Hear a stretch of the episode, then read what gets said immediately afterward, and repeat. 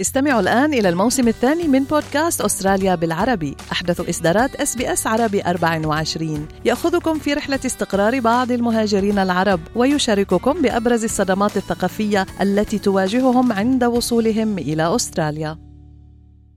أنتم مع إس بي إس عربي 24 استمعوا إلى آخر إصداراتنا بودكاست الهوية. دردشة عائلية.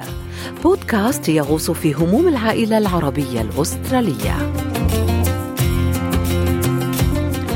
كيف تؤثر الهجرة على علاقة الزوجين خاصة في المرحلة الأولى من وصولهما إلى أستراليا؟ ما هي الصعوبات التي يواجهها الزوجان في بداية رحلة الاستقرار؟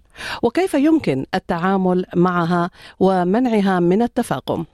أهلا بكم مستمعينا ومتابعينا على الفيسبوك في حلقة هذا الأسبوع من دردشة عائلية. معكم في هذا المساء إيمان ريمان. وأنا هناء ياسين ونستضيف اليوم مستشارة العلاقات الأسرية وفض النزاعات رند فايد للحديث عن هذا الموضوع. أهلا بك رند ونرحب بمستمعينا عبر إس بي إس عربي 24 وأيضا متابعينا عبر فيسبوك. يمكنكم ترك الملاحظات والمشاركة في هذا الحوار من خلال التعليق عبر فيسبوك أيضا. آه، رند بنرحب فيك مجددا ورح نعطيك سيناريو اليوم. آه، بما أنه عم نطرح مواضيع عائلية أكيد في آه، سيناريوهات عديدة. لكن اليوم رح نركز على زوجين صغيرين بالعمر لنقل بمقتبل العمر. وصلا إلى أستراليا حديثا. ربما يعني اجوا على الفيزا اللي هي تعتبر ل skilled migration أو skilled migrants اللي هي هجرة المهارات. لنقل إنه كان عندهم وظيفة ببلدهم الأصلي ووظائف يعني معروفة لكن أكيد بأستراليا راح يوجدوا صعوبات. فبدأت رحلة الاستقرار. آه، قد تكون فيها صعوبات وتحديات مثل ما حكينا. آه، مثل إيجاد السكن إيجاد وظائف آه، بناء شبكة علاقات مجتمعية. خبرينا من وجهة نظرك ومن أيضا خبرتك بهذا الموضوع. هذه التحديات كثيرة أكيد. كيف ممكن أن تؤثر على علاقة الزوجين؟ نعم. في أي علاقة زوجية أول خمس سنين جواز هي أهم خمس سنين right? وهي اللي بتتبني عليها شكل العلاقة مستقبلا يعني اللي هيحصل العلاقة دي هتستمر هتنجح آه هتبقى قوية ولا هتنهار وتفشل وممكن إن هم ينفصلوا ده كله بيبقى مبني على أول خمس سنين فأي كابلز عاديين في أي بلد في الدنيا بالنسبة لهم أول خمس سنين وتحديدا أول سنة بيكون فيها تحديات كتيرة right? يتعودوا على طباع بعض يتعودوا يعيشوا مع إنسان تاني آه، في مساحة صغيرة ممكن في يبقى في طفل أو حاجة في الوقت ده. فدي التحديات العادية اللي بيقابلها أي couple عادي. ضيفوا لكل ده إنه okay لك إحنا دلوقتي تركنا أهلنا تركنا مجتمعنا تركنا وظيفتنا. لو عن لو عندهم وظائف على الأقل واحد منهم هيكون عنده وظيفة. وجايين هنا حياة جديدة تماما right فالتحديات بتكون أكتر بكتير من أي couple عادي.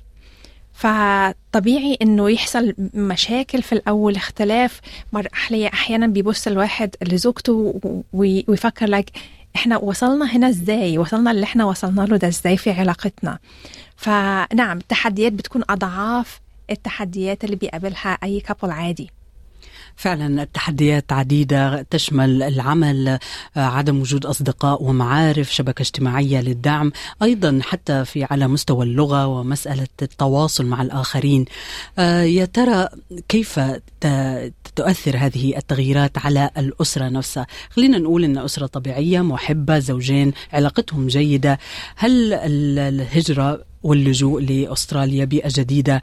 معناها مباشرة أنه راح تهتز قواعد هذه العلاقة ولا في ممكن نصائح نقدمها لهم في هذه الحلقة؟ تخلي هذا الانتقال رغم صعوبته انتقال سلس.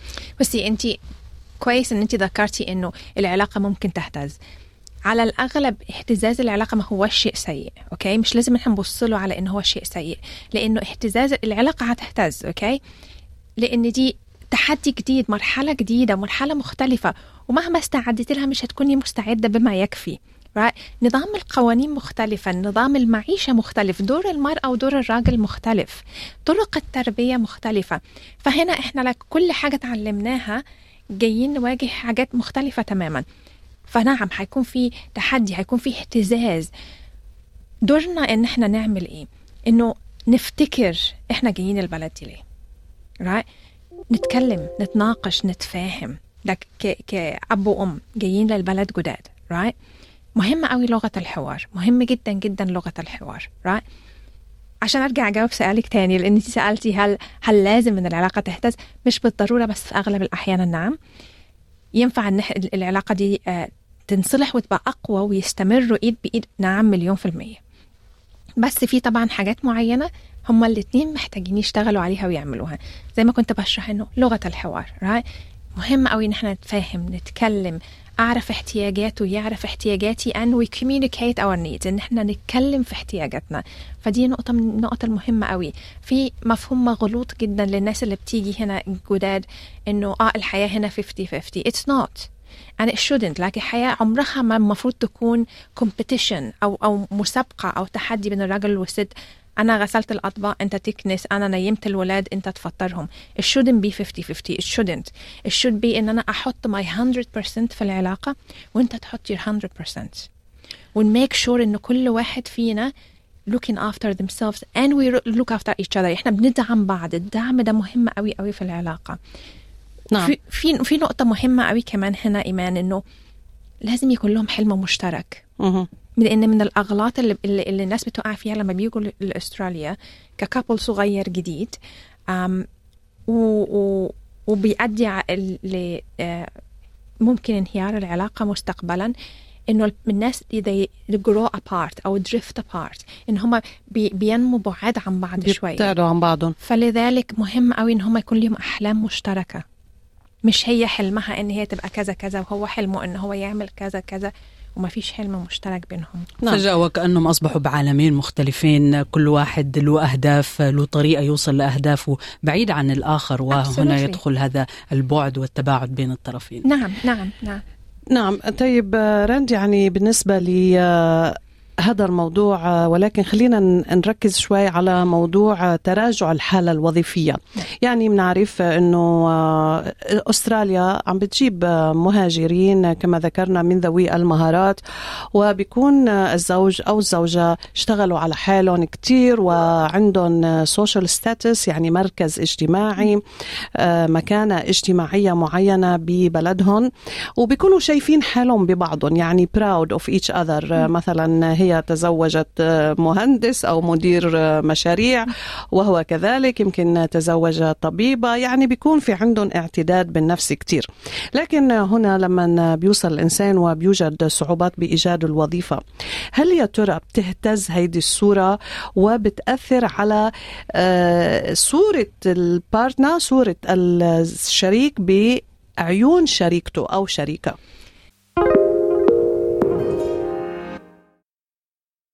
نعم ومع الأسف كتير جدا. آم، بتذكرني حالتين اشتغلت معاهم حالة الطبيب وطبيبة. هم اتنين أطباء. فهم لما جم البلد اتفقوا إن في الأول هي تدرس وهو يشتغل وبعدين هي تشتغل وهو يدرس.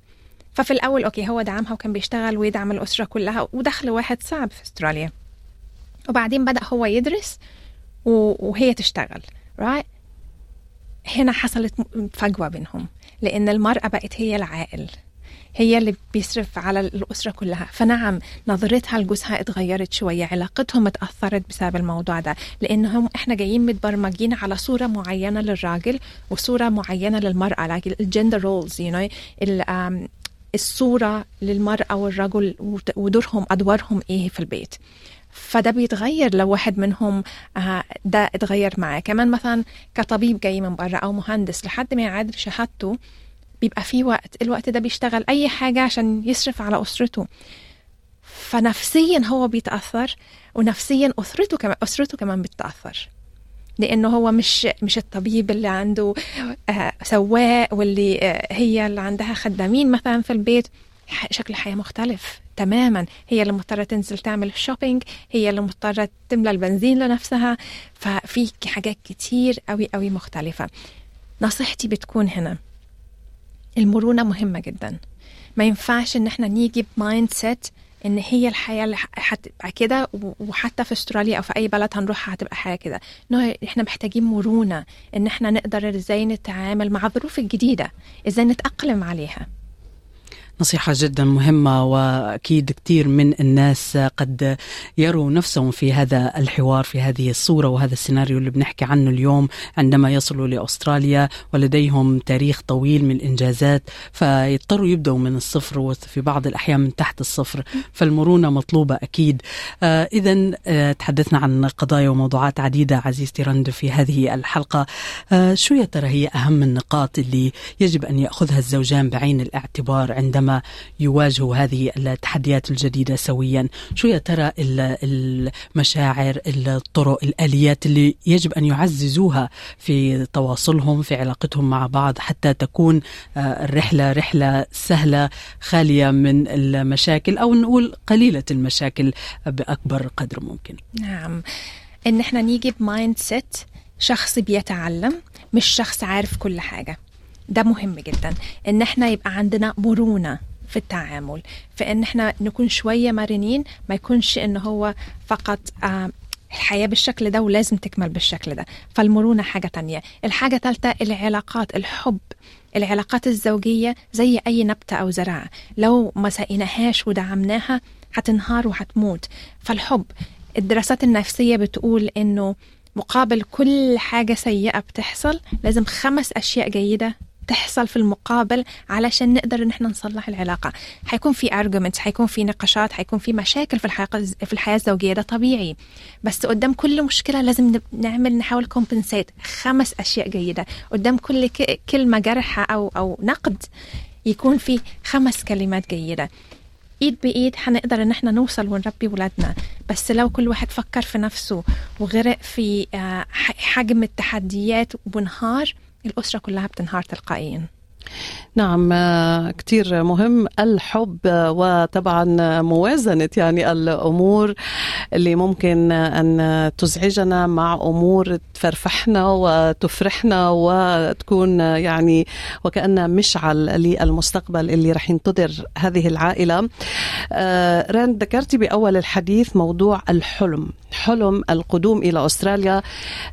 قد مهم أنه الإنسان يضله هيدا حاطه بباله؟ يعني لما بيصير في صعوبات يذكر حاله يذكر شريكة حياته بأنه بتتذكري نحن لما كنا بدنا نوصل لأستراليا شو كان في شو كان في عنا أحلام. يعني أنه ما ننسى الهدف اللي آه كنا فعلا عم نشتغل كتير وانتظرنا يمكن سنوات كتير تنوصل لأستراليا. قد مهم أنه الإنسان يضله متمسك بهيدا الحلم بالأيام الصعبة. مهم إن إحنا نذكر بعض. إنه زي ما انت حكيتي يا إيمان فاكر إحنا تعبنا قد إيه عشان نكون هنا؟ ما نستسلمش قدام أول تحدي. نذكر بعض ندعم بعض نكمل إيد بإيد. لأنه كل واحد ترك بلده وجا هنا جال سبب. سواء لاجئ سواء skilled migrant سواء ايا كان لا وظيفة you know. كلنا عندنا أسبابنا right فنذكر بعض بالأسباب دي. ونحط أحلام مشتركة سوا للمستقبل. دي جزئية تانية إن إحنا نفضل نحلم. so وصول لأستراليا مش هو الهدف. الهدف شكل المعيشة اللي إحنا عايزينها. أستراليا مش هي الهدف. ال lifestyle هي الهدف. فإزاي إن إحنا ممكن نستمر في ال lifestyle دي؟ وإزاي نخلي ده حلمنا إحنا الاثنين مش حلم واحد فيهم؟